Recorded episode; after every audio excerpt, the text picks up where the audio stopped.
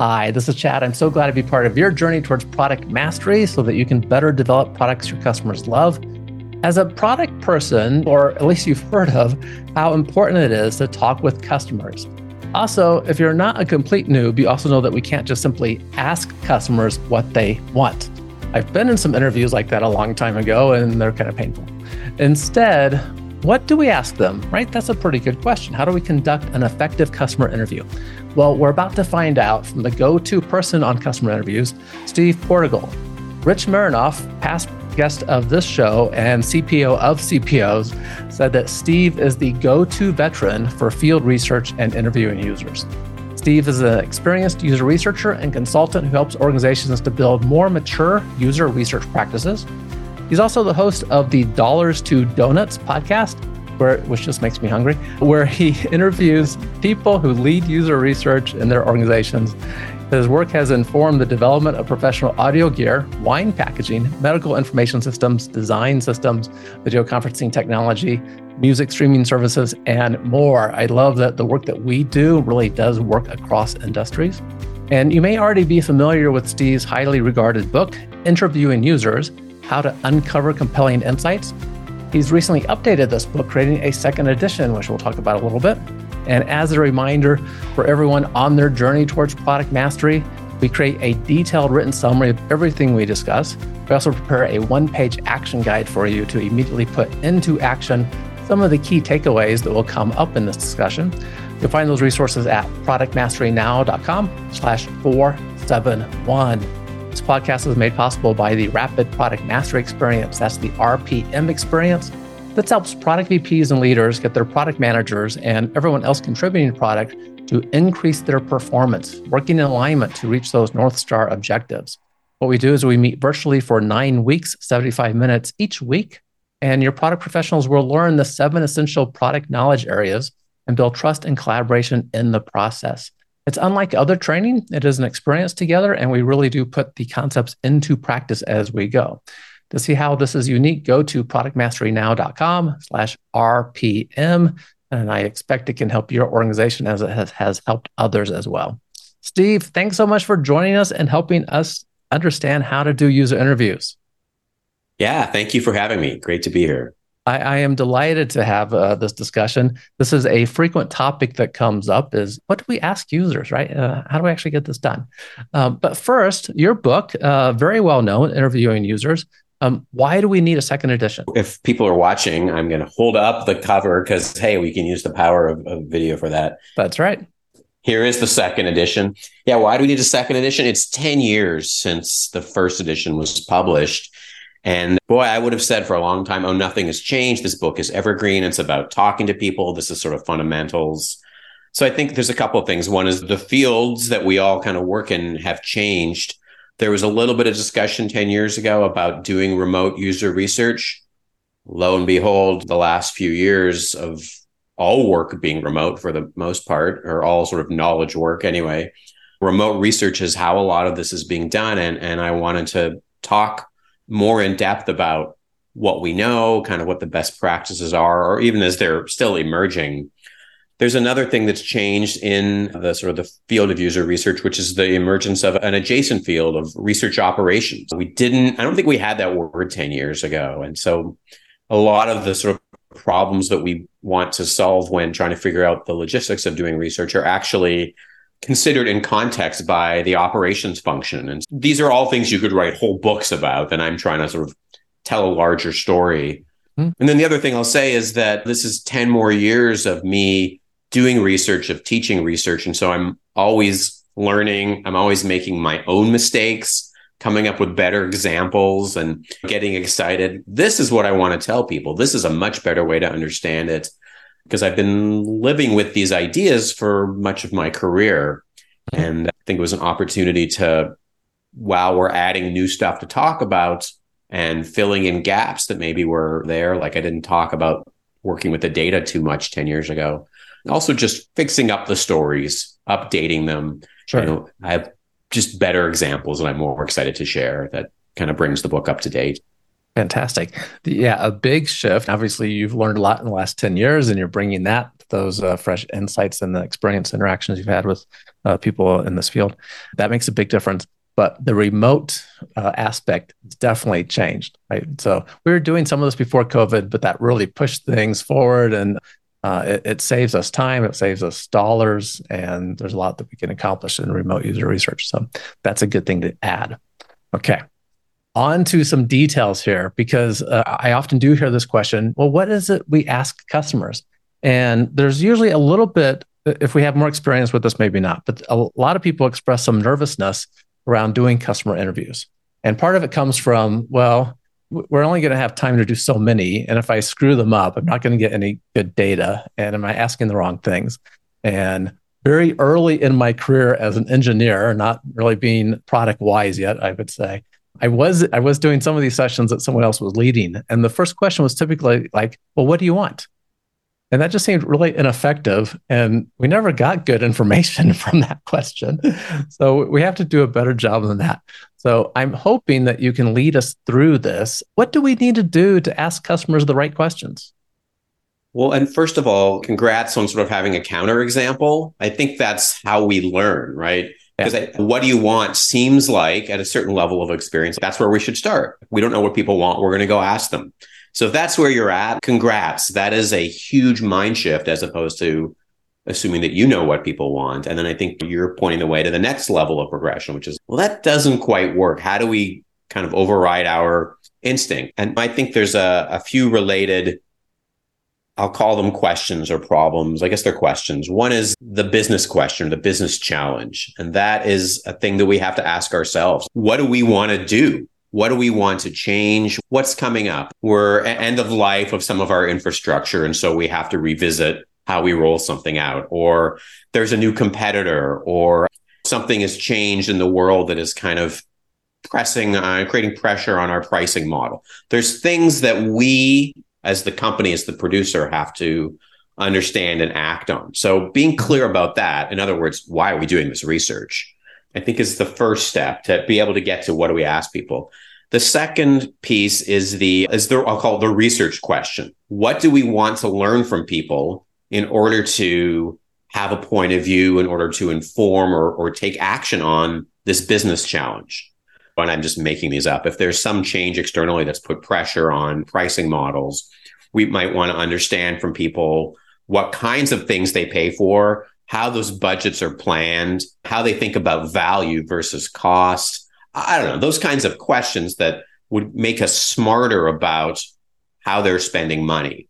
So there's a couple of research questions. They're pretty high level. They're like, what do we want to learn so that we can answer those questions for ourselves, this business question. Mm-hmm. And then the, the third piece, and these are all tied together. The third piece is, let's just call them the interview questions. These are the things that you ask people. And I think a big takeaway for people, hopefully, is what you want to learn is not the same as what you ask. Mm. If we want to understand where people find the most value in their certain kind of budgetary spending. Maybe not. We say to them, well, okay, tell me where you find the most value in your budgetary spending. I don't know. That may not be the best way to get there. And understanding that you craft a set of questions, you build a discussion guide that has a flow that sets context that asks them, what do you do? How do you do it? How long have you been doing it? What are your big problems? Where does budgeting fit into those larger problems that you have? What changes have you seen? How, I don't know. Again, I'm just kind of making this up very quickly, but you build this larger sort of flow. It's the discussion. It's a guide for a discussion. And mm-hmm. in that, your goal is to use that interaction, you have that interview to walk away with answers to the questions that you have as research questions, but you may never literally ask that person to say the words. You are going to, you, the interviewer, you're the person who's doing research, are going to be able to answer those questions. But you use the interview to ask many questions to get a larger context that gives you perspective so that you can therefore conclude what answers there are to your research questions so you can help the organization take action on those business challenges. That's a lot. I'll stop there. That's really good. I think we maybe we'll break that down a little bit. One thing that you talked about in that was say, well, you mentioned tell me what you've done before that, that sort of thing right what are some examples and i think that's really useful to get users talking about specifics that they've engaged in like actions they've taken that's much more concrete than asking someone what we well what, what do you think you would do in this situation right yes it's, we want to know what they've actually tried before and you talked about you mentioned an interview guide so maybe you could take us through maybe some of the preparation stages to do and then maybe we can get to some of the interview best practices uh, yeah. that take place once you understand, yeah, let's just say your business question and your research question, you need to think about your sample, which is the, the fancy, smart sounding word for who we're going to talk to. And I think you can be creative in your sample. Do you want to talk to current customers, prospective customers, competitors, customers. You want to talk to lead users? I think a lot of organizations that are sort of low sophistication in user research talk to the same people over and over again because right. they have relationships with them. They might put them on a council or make it kind of official. But I invite you to be intentional about who do we talk to that's going to give us the most information. And it's not that we want to talk to customer X to ask them what they want so we can fix things for customer X. It's we want to talk to people that will give us a deeper insight about the situation so that we can make decisions about what changes we want to make. Mm-hmm. So customers that abandoned your product for whatever reason or customers whatever there's just people you have different kinds of relationships with lead users are people we probably shouldn't be building for because they they know how to solve problems in different ways but their ways of solving problems by i don't know ganging together a lot of different infrastructure might give us insight into well what does it look like when that problem is overcome? So we might choose to talk to them because it gives us something. So we're not trying to represent our customer base so that we can survey them solve their problems. We're trying to understand our research the answers to our research questions so who's going to give you that so making some decisions about who that's going to be figuring out the tactics to get to those people i think that's mm-hmm I might just leave that at that. That's the whole thing. It's going to be very localized. How are you going to get to those people? What are you going to ask them for? And then what are you like? What are you going to request from them? And then what are you going to ask them? So that's when writing that discussion guide comes. So sitting down and preparing a document that I call it like the platonic ideal. Like no interview looks like the guide that you write, but by having written that guide, it's a great tool to circulate with stakeholders and colleagues and have them say, oh, we're not asking them about this, or why are we asking them this question? Or I also hope we can talk about this. So everybody is a chance to kind of align about what we think these interviews are going to look like. They typically don't go like the guide, but having written the guide, you are in such a better position right. to respond to something that comes up, right? It's, it's chance favors the prepared mind is the exactly. cliche here, I think. Yeah. yeah. yeah. Create the plan because then you can react much easier. Yes. That's a much more concise way of saying it. Oh, I liked your quote. That was good. When it comes to thinking about, about the sample, I, I have too often encountered humorous situations where the wrong sample is picked and because they picked the convenient one, right? We really want, we're thinking about this new market to expand to, but we'll go ask our existing customers a set of questions to help us have insights about this other market. Is that market if we're expanding to a new market, it's probably because it's not like the current one, right? So th- those sort of things are pretty important to make sure there's alignment between who we want to ask and what our, our research objective is. It's so much better to have somebody object to your sample at the beginning than at the end of some study when you're sharing what the implications are. And they say, okay, well, did you talk to anybody that's in this kind of situation? Right. At that point, they're kind of using that to discount everything that you're sharing. So Have a proposal if you're going to talk to current customers about future products, you better have a rationalization for how you think that's going to work. And maybe there's some kind of a workaround that makes that effective, or maybe they just want to make everyone aware that, hey, there's trade offs here. We can't find these other customers. We're going to start here. Here's what we're going to learn. Right. It's going to take us this far in our understanding. Yeah, you just want to be aware and intentional of it's all trade offs, as is everything. Have that plan and be aligned on it. Yeah. Yeah, re- really good. So I like thinking about the interview guide or the proposal to help you get ready for the interviews, But uh, I think a really good slant that you have on that is it's a great collaboration tool to get all the internal stakeholders that care about this on the same page and help make this a better outcome uh, that we're going after. Absolutely. Yeah. Okay. Okay. So some good prep considerations, and we're coming up with an interview guide that we're not necessarily following line item by line item. It, it's a, a place to get us started. So that being said, some of us, I'm certainly feeling a little bit more nervous now, but I think I thought that's why I created this thing. I can just read and ask the questions. What is it we're doing in the interview?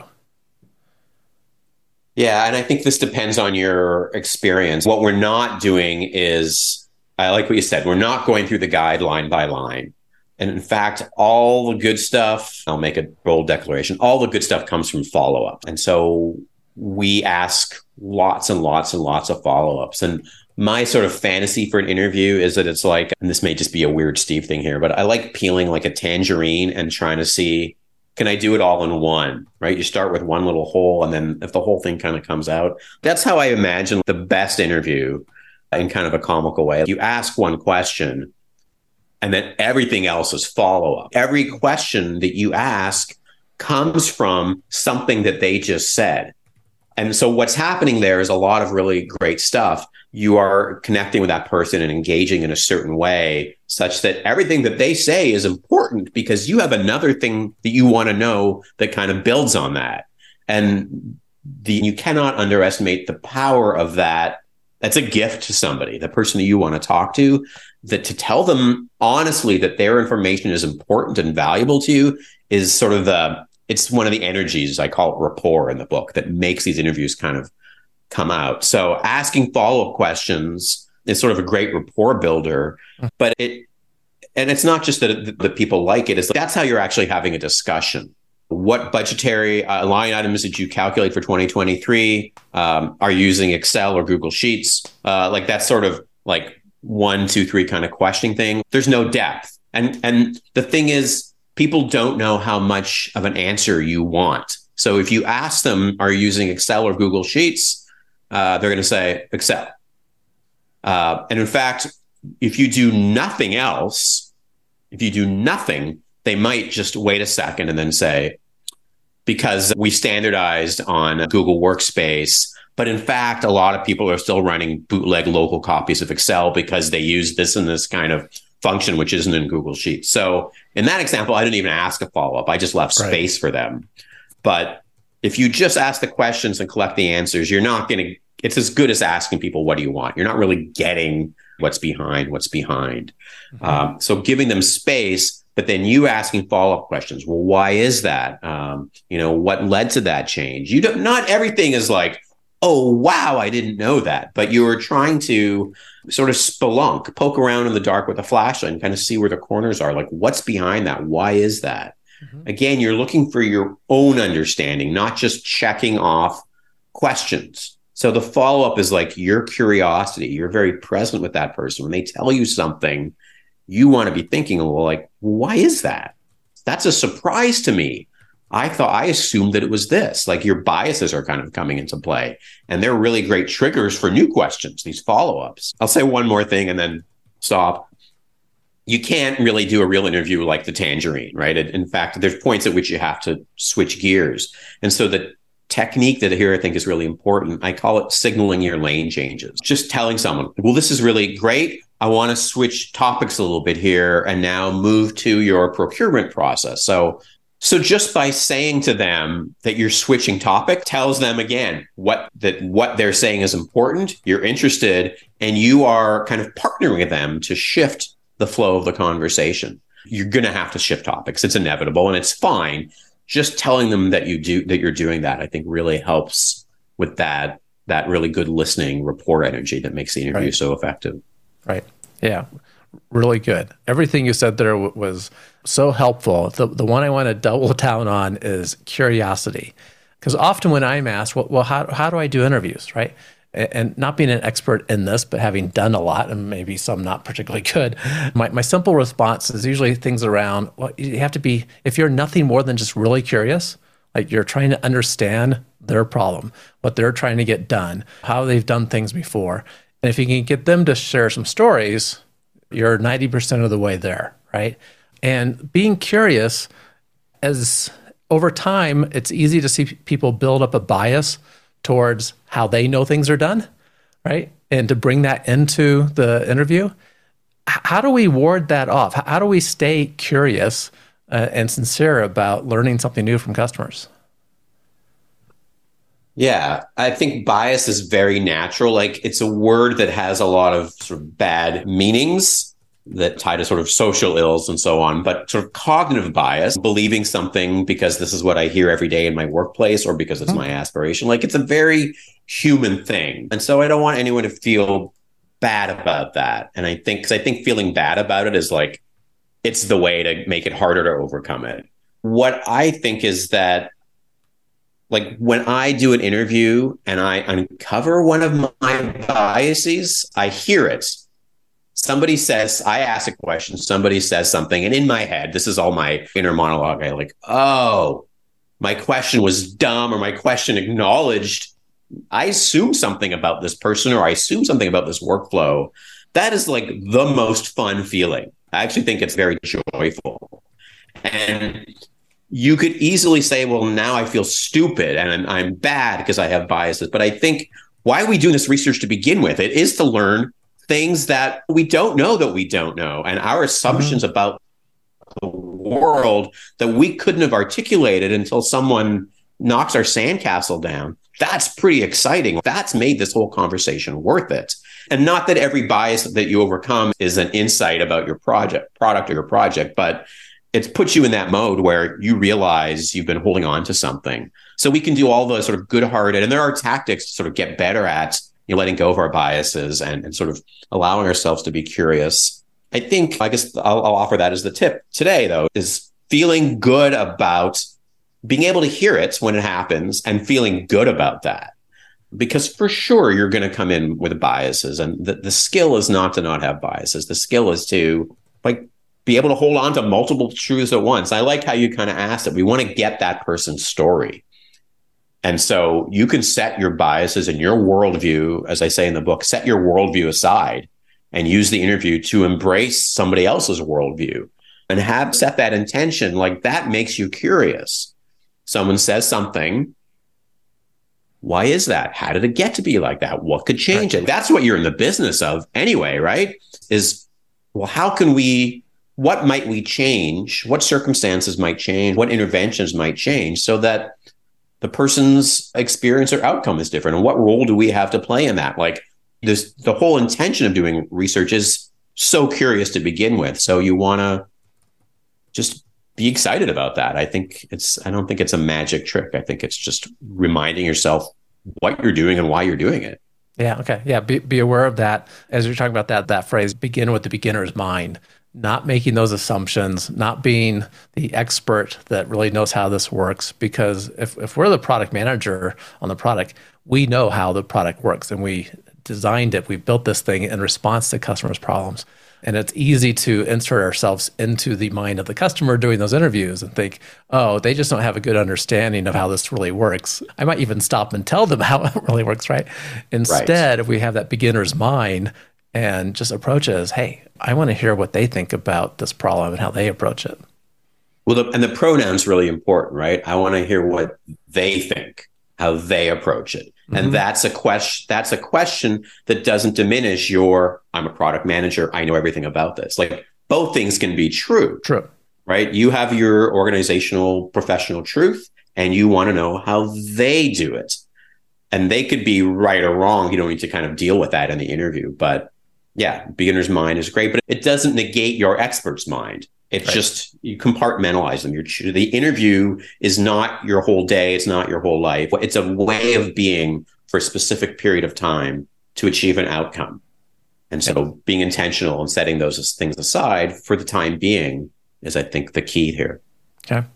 For the actual conducting of the interview, the questions, I, have usually approached this from the perspective that two people are better than one doing the asking part. So if you and I were interviewing, right, you might be taking the lead on the questions.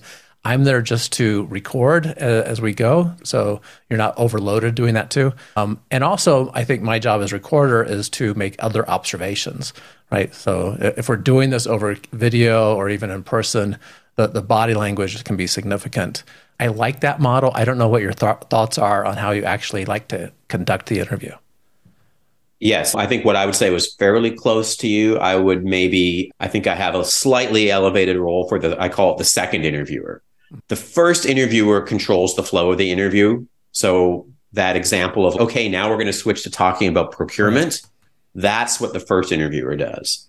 The second interviewer doing all the things you're talking about, record, recording, listening very deeply. The second interviewer will identify things to be curious about that will have gone past the first interviewer.